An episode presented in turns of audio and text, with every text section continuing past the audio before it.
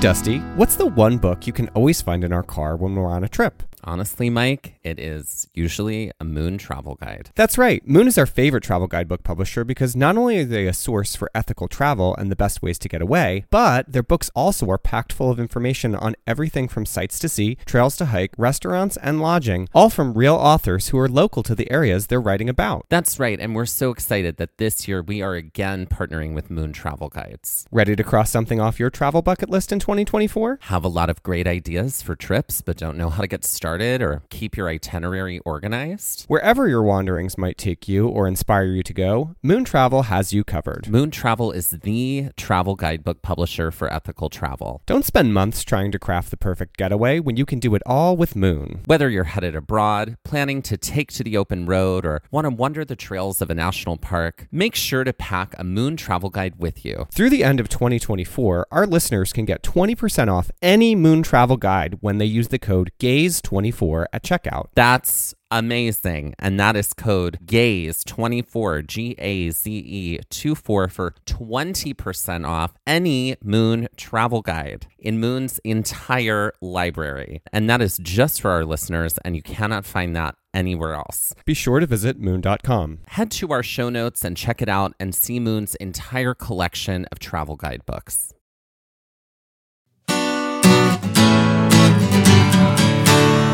Welcome to the Season 1 Summit. This is episode 2 at Gaze at the National Parks. The Season 1 Summit is a four part wrap up to Season 1. We'll be looking at four different areas collectively over the 10 parks that we visited in this season. Last week, we looked at visitorship. This week, we are looking at environment. Next week, we are looking at current events. And our final week will be a collective look at all of the hiking trails among all of the season one parks. Before we get started, we just want to give a quick shout out to the beautiful Amy and the beautiful Greg over at parkchasers.com. Park Chasers is a husband and a wife team. Their goal is to see all 419 NPS sites. And they are well on their way.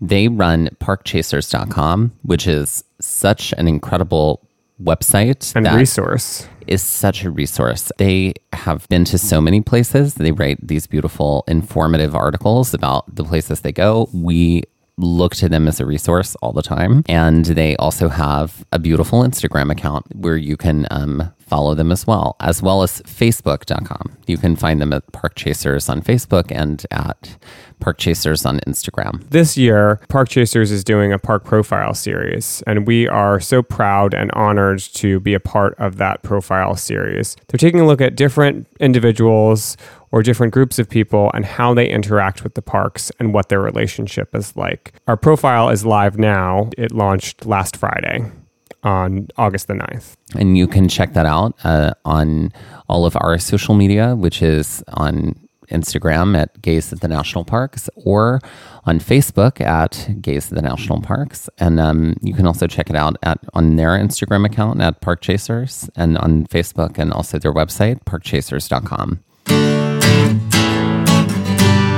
Yeah, so for this week, I really wanted to kind of take the lead and investigate a little bit more about the parks and their flora, fauna, and their just kind of general ecology. Um, and, and just, Merriweather. And Merriweather and what they have to offer as far as that goes, um, because that's what so much of the park is. It's its natural splendor. Aside from the geographical or geological landmarks, the animals and the plants that make up the park really tell a beautiful story and weave a beautiful web. So before we talk a little bit more about the parks themselves, what's some of your favorite scenery? Oh, um, well, I think that Cuyahoga Valley National Park is the greenest place I've ever seen in my life. But as far as scenery goes, the landscape of like Yosemite and Zion are just mm-hmm. unbelievable. I think my favorite scenery was Bryce Canyon. Yeah, it it's just, pretty high up there for me. Oh God, it was so beautiful because it's so varied. I feel like you yeah, know, it's like you know hoodoos, and suddenly it's you know nature trees, and like then it's you know, archways and it's orange and then it's white and then it's green. I mean, it was everything. Yeah, I would agree. I think that Bryce Canyon really had a lot to offer. Um, I also feel like Great Smoky Mountains holds a really special place in my heart as far as like just general sweeping scenery goes Oh, of from things that we've seen. Of course, Zion and Yosemite are high up there too, but Great Smokies is it's just a really spectacular sort of like scenery there. You know, along with talking about flora and fauna too, I'll also be touching a little bit on climate change. As much as we're talking about the environment in this episode, climate change is a real thing. Um, it is something that's affecting us all. It is greatly affecting the national park system. We'll talk and delve a little into that as we go through the episode. Since it is the most visited, tell us a little bit more about the Great Smoky Mountains National Park. Sure. So within the park itself, there are 65 species of mammals. The park actually estimates that at least 1,500 black bears reside inside the park. Some other mammals include white-tailed deer, groundhog, and bats. So kind of like your forest Wait, animals. bats? Bats. Oh, we didn't see any bats when we were there. No, we Thank. God, because if you want to see me queen out, if a bat flies at me, I am I am gone. I'm on the ground, petrified. There's over 200 varieties of birds. About 80 of those migrate, and 120 of those make the park their home. 67 native species of fish, 80 types of reptiles and amphibians. Actually, Great Smoky Mountains is known as the salamander capital of the world. I As would 30 different types of salamander reside there. that. Yep. Prior to the park's establishment in 1934, many species were either eradicated or expatriated due to hunting and trapping. So some of those species include bison used to be at the park, elk, gray wolf, and river otters to name a few. There are also a bunch of threatened and endangered species that happen to be within the park, including the Carolina northern flying squirrel, the red cockaded woodpecker, and Citico darter, which is a type of fish and the spruce fir moss spider. The park has an incredible diversity of plant life. It's a global center for non flowering plants, including bryophytes, mosses, and ferns. There are over 380 non native species within the park. They have been brought in through human activities, so it could be as innocuous as having something on your boot, or it could be something that is actually just brought in and planted. Some species of plants are actually poached within the park, and one species is ginseng. Ginseng root is something that is they say poached, but oh. people like actually go into the park to dig up ginseng root, and every year law enforcement sees between 500 and 1,000 poached roots, which then get replanted Not back in the park. Cool. Not cool at all, folks. Leave no trace. Seriously. Don't take anything from a park. Don't take anything from a park. Yeah. So that's that's Great Smoky Mountains. So it actually has like their Great Smoky Mountains has an incredible diversity when it comes to plant and animal life. yeah. And it really was fascinating to I think we learned about them being being the salamander capital of the world, but to kind of go back through that and then to see also that ginseng poaching is a thing. Oh, yeah. And very clearly a thing within the park. So yeah. What other parks would you like to know about? I want to know about arches. about arches. So arches is much like other desert parks. So a lot of the time in the research that I did, and a lot of the research came from the NPS websites themselves. They also came from different sites, including the National Parks Conservation Association. Arches and canyonlands a lot of the times get really kind of bundled together because they are so close to one another and they have very similar plant life and also animal species. So it's one of those parks, just like most desert parks, where most of the creatures in the parks are only active at night. Um, so there are some nocturnal animals, which include kangaroo rats, wood rats, desert rodents, skunks, and ring-tailed cats. Wait, hold on. You said nocturnal animals, which Uh-huh. is also a film starring Amy Adams. Oh, yeah, yeah, yeah. And I have to take a moment to mention her again because it's been a while. It has been a while. Um, then you have animals that are active during dawn and dusk mainly, and those are known as crepuscular animals. Those include mule deer, coyotes, songbirds, and porcupines. And animals that are mainly active during the day are known as diurnal animals, and those include squirrels, chipmunks, lizards, snakes, and hawks. There's at least 52 types of mammals, 186 types of birds, a variety of amphibians, including frogs, toads, and salamanders, and a variety of snakes and lizards, which are the only reptiles to occupy the park. Water is obviously a major issue for any animal or plant within the park. So, obviously, while humans like you and I can carry water bottles and have a bladder, animals really need to be prepared for not being able to find water for a while. So there are different things that these animals within desert climates have evolved to have as a part of their bodily functions that actually help them to retain water or to get water. So, for example, mule deer use their large ears and they radiate heat from their blood to the air from these large ears to stay cool. Some creatures have specialized adaptations that allow them to make water out of dry foods, while others have nasal passages that allow them to breathe without too much moisture escaping from their body. The plants within the park are categorized into three different areas drought escapers, drought resistors, and drought evaders. Drought escapers are annual plants that make the most of the water when it's available. Um, so those are like wildflowers. Drought resistors are cacti and yuccas and even mosses. While they need water and moist areas to survive, if they're dried out and then receive water again, will actually come back to life. And drought evaders, and these lie in the riparian areas of the park. So, a riparian area of a park is an area that's like around a riverbank, basically. That's a word I had to look up. I had no idea yeah, what I that meant. not heard of that. Um, and those include cottonwood, monkey flower, and columbine. So, Uh-huh. very similar to what Canyonlands has to offer as well. great. What about Yosemite? Yosemite. So this was like all very fascinating. It's it's a little bit of like scientific information from for the most part, but I was able to learn so much about the parks, which was really cool. There's 11 native amphibian species including the Sierra newt, over 262 types of birds including the California spotted owl. Within the ecosystem, bird health of Yosemite. It's a way that scientists can measure the health of that ecosystem, specifically birds. So they're able to see if birds are in decline. They kind of know what's going on or can kind of at least discover that there's something wrong within the park. There's 22 different types of snakes and reptiles. Garter snakes are the most common snakes observed in the park. I know how much you like snakes. Oh yeah, Um, I love them so much. And the only venomous snake in the park is the Northern Pacific rattlesnake. So there's a, a large variety of garter snakes, but Northern Pacific rattlesnake is the only venomous snake. And there are some fish, and only the native fish are found at lower elevations. And there are some stocking that has happened within the park that's been something that's been going on for a really long time, but it's been well managed and it's started to be on the decline or they're not stocking as many. And then there's a large variety of plants within the park itself. It's divided into a bunch of different zones the foothill woodland zone, the lower montane forest, the upper montane forest, the subalpine forest, and the alpine zone. So a lot of the things that we're finding in Yosemite are much larger trees. That's where they kind of talk about their flora of the park. It's Okay. things like sequoia and mariposa, red fir. There's also wildflowers up on the mountains and things like that.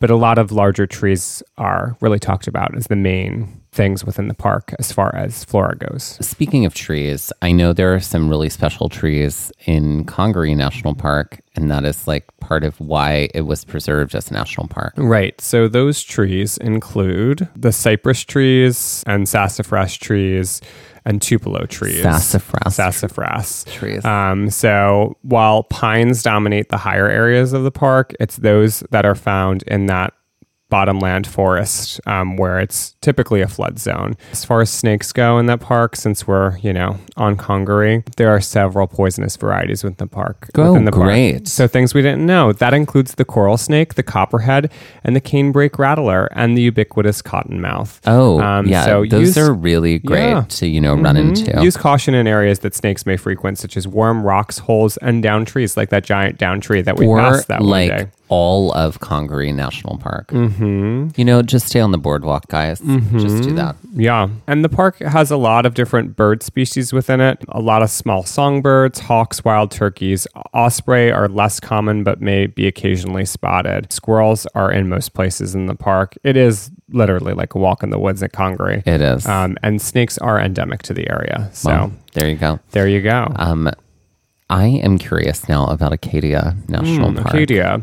So Acadia has a really interesting wealth of different things. So seven types of reptile, 38 types of mammals, including moose, river otter, coyote, and long-tailed weasels, 33 types of fish, including the golden shiner, the alewife, and the creek chub, and over 210 types of birds, including the American golden eagle, the blue jay, and the eastern swamp sparrow. There were a ton. I just picked a few out of there. Plants are divided into several different categories. Ferns, they enjoy moist, shaded areas. Freshwater plants, which there are over 80 species with an additional 12 that are semi aquatic. Grasses, which mostly inhabit wet areas. Marine plants like algae and seaweeds mosses and liverworts, which reproduce by spores, and wildflowers, which we saw a decent amount of when we were on Bar Island. Yes, we did. We did. We could kind of talk on and on about all of these different parts of the parks and and the different things that they have to offer. There are a lot of carryovers. I can kind of keep listing these numbers, but I think we kind of touched on a few of the major ones, at least five of the major ones that we saw.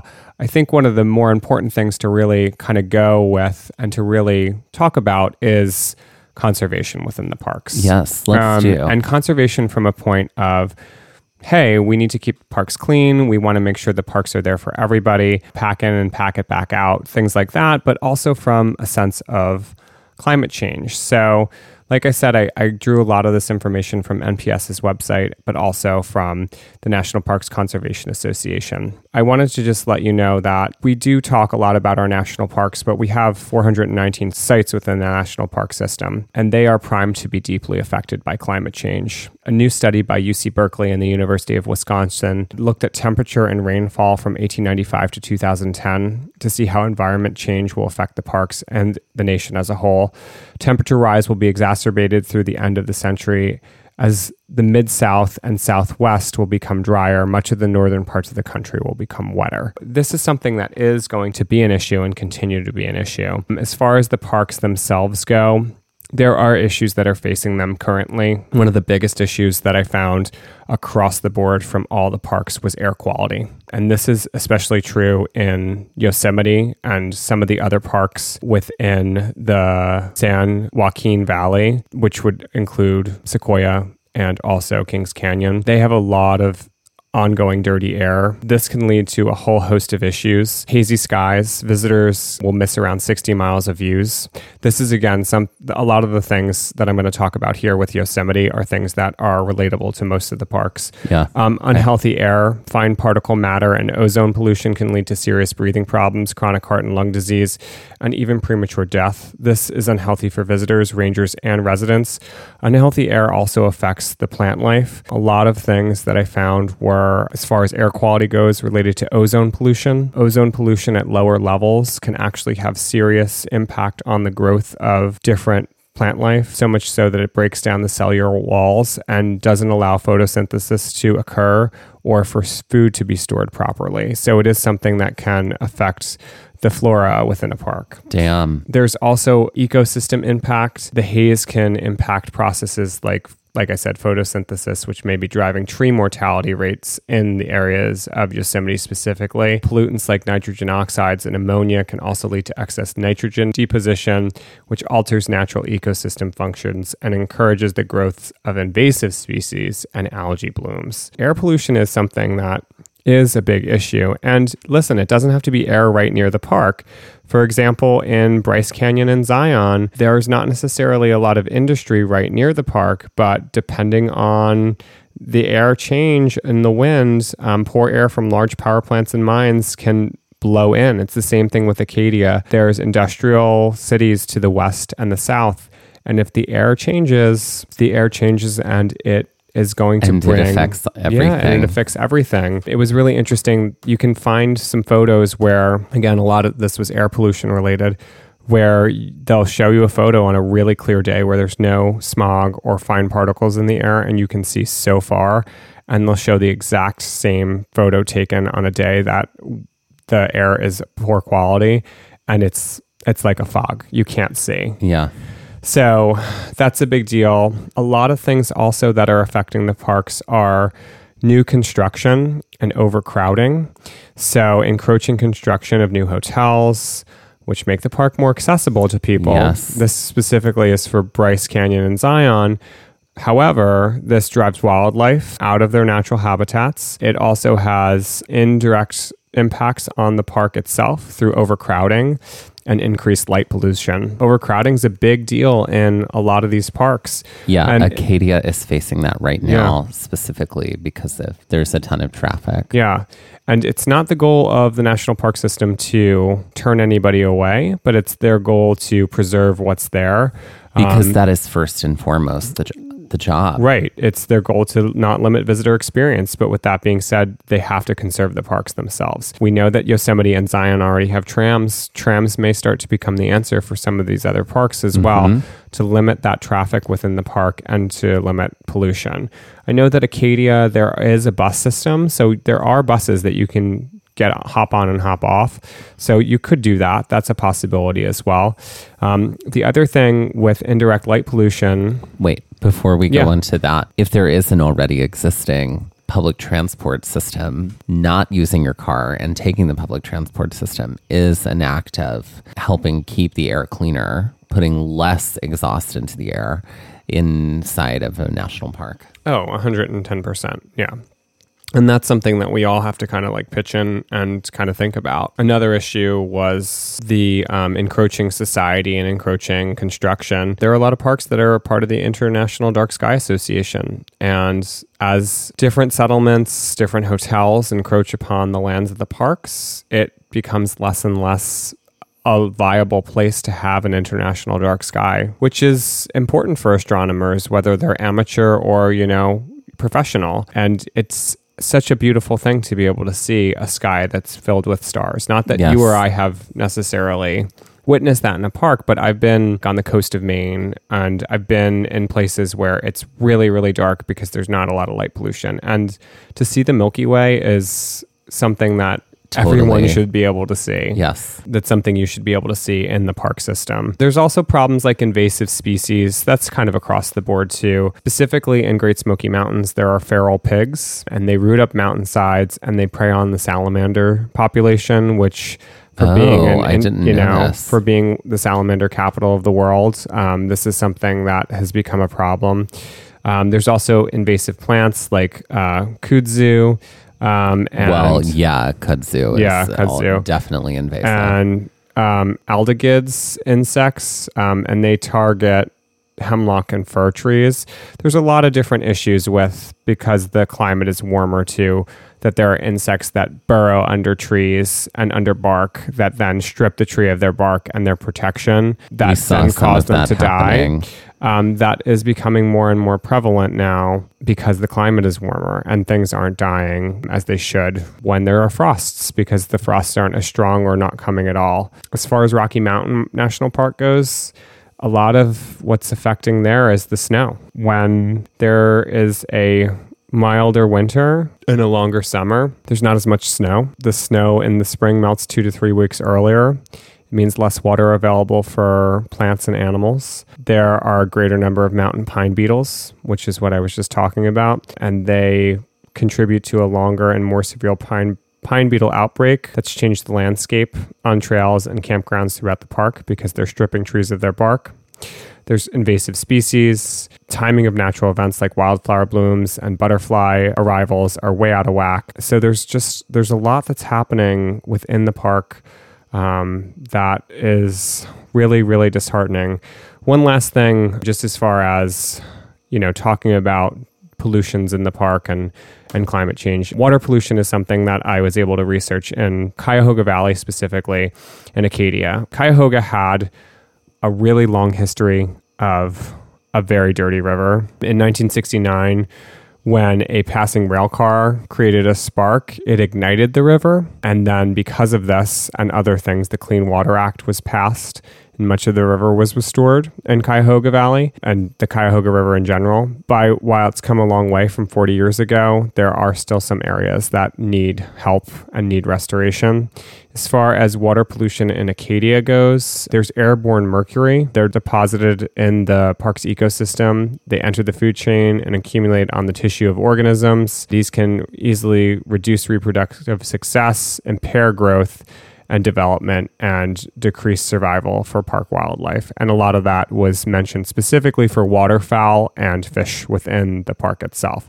So these are issues that aren't new necessarily. A lot of these things, aside from the fact that global warming is an issue and is exacerbating these issues that are already around, these are things that have had to have been dealt with for many years. And there are things that aren't just going to go away. There are things that everybody needs to work at. And there are things that you need to just start, we all need to start considering the best way to conserve what we have and to help the planet that we are all a part of. And with that, let's introduce our queen.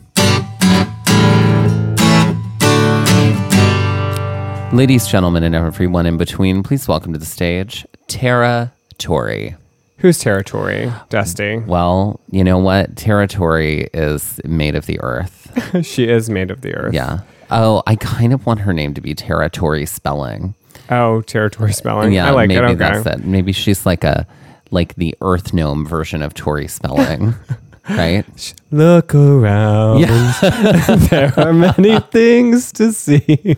Uh, you know that's on Amazon Prime now. Oh, I know. I watched it. It was only one season. We're talking about David and Gnome. we are. It was only one season, and also, it's the bleakest ending. It- It's a very bleak it's a very bleak ending. I mean, let's talk about you know the sort of green conservancy Oh my that is God. the pilot episode of that well, show. all of David the Gnome is all about like Is all- conservation. oh, I know, but basically. still. these things I know exactly. Um, but no, I feel like uh, territory spelling is like a is like um, uh, poison ivy from uh, Batman re- Oh, little and Uma Robin. Thurman? yes, I feel with like all of like the homoeroticism that came along with it. Exactly. Yeah. Right, right, right. Yeah, Her- I feel like it's sort of um, she's inspired by her look. Oh yeah. Yeah. Yeah, definitely. What is her song that she sings? Um, I feel the earth Mm, move yeah, I think so. under her feet. I feel that one. That one. That Carole King song. yeah, no, I love her, and I think she. Yeah, I mean, she's an earth goddess. She is an earth goddess. She's an earth goddess that's mixed in with like a 90210 character. Mm-hmm. Yeah. Like, oh, maybe, you know what? This is what it is. Territory is like Tori spelling by day Oh. in 90210. And then she transforms So she's like, like Jem. in the holograms. Yeah. Like she's like, you know, Jerrica Benton turned into Jem. Tori Jerrica. Mm-hmm. spelling turns into Territory. And she's sort of this superhero like it. earth goddess. So, ladies, gentlemen, and everyone in between, please welcome to the stage Tara Territory. I'm ready for this game, Michael. Let's and, do it. And let's end this episode with a game. All right. So this game is called Where in the World, Dusty. I'm ready. All right. So you're going to need to name a park. There is a lightning round here. I will tell you that. You're just going to have to go with it. I'm ready. Okay. So this Panhandle Park has coral reefs, mangrove forests, and an inherent marine ecosystem. And we visited this. We have park? not visited it. Some of them we have not visited. Oh, is this Everglades? it's not Everglades. Uh, Biscayne. It's Biscayne. Okay. From the contiguous center of the United States in Lebanon, Kansas, these three national parks are the closest Rocky Mountain, Great Sand Dunes, and Badlands. Which of the three is actually the closest driving distance from Lebanon, Kansas? Great Sand Dunes. It's Badlands. It's Badlands, They're all about okay. 420 miles away. Great. The following Indian reservations directly surround and in some areas through unclear boundaries, meaning that there isn't necessarily a barrier, directly intermingle with this Southwest National Park. The tribes are as follows. So I'm going to list three tribes. You need to tell me the park, okay? Okay. Navajo, Hopi, and Kaibab. I'm sorry. Navajo, Hopi, Kaibab, Hualapai, and the Havasupai. Name the national park.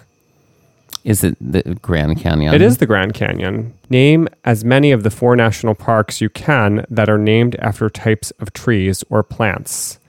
Okay. Uh, Sequoia. Um, Everglades I think the Everglades. I think Everglades is just It's an area it's of an land. area of land. Yeah. Okay. Um, uh, redwoods. That's all I have for you at this time. So you've got two: redwood, sequoia, Joshua tree, Oh, yeah. and saguaro.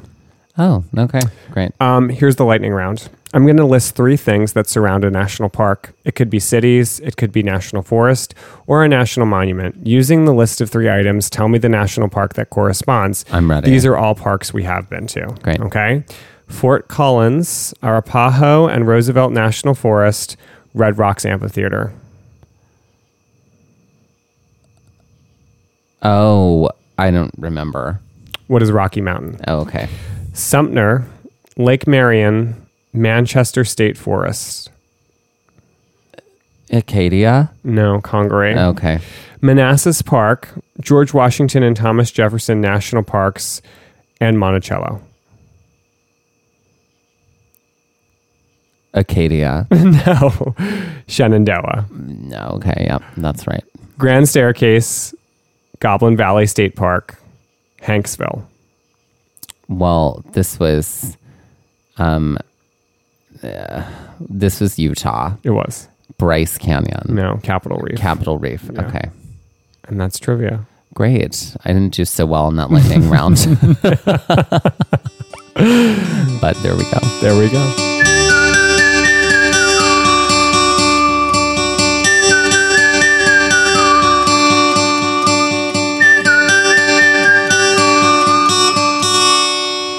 This has been the Season 1 Summit, Part 2 by Gaze at the National Parks, the podcast. And we are here to remind you to hike early and hike often, and that adventure is always out there.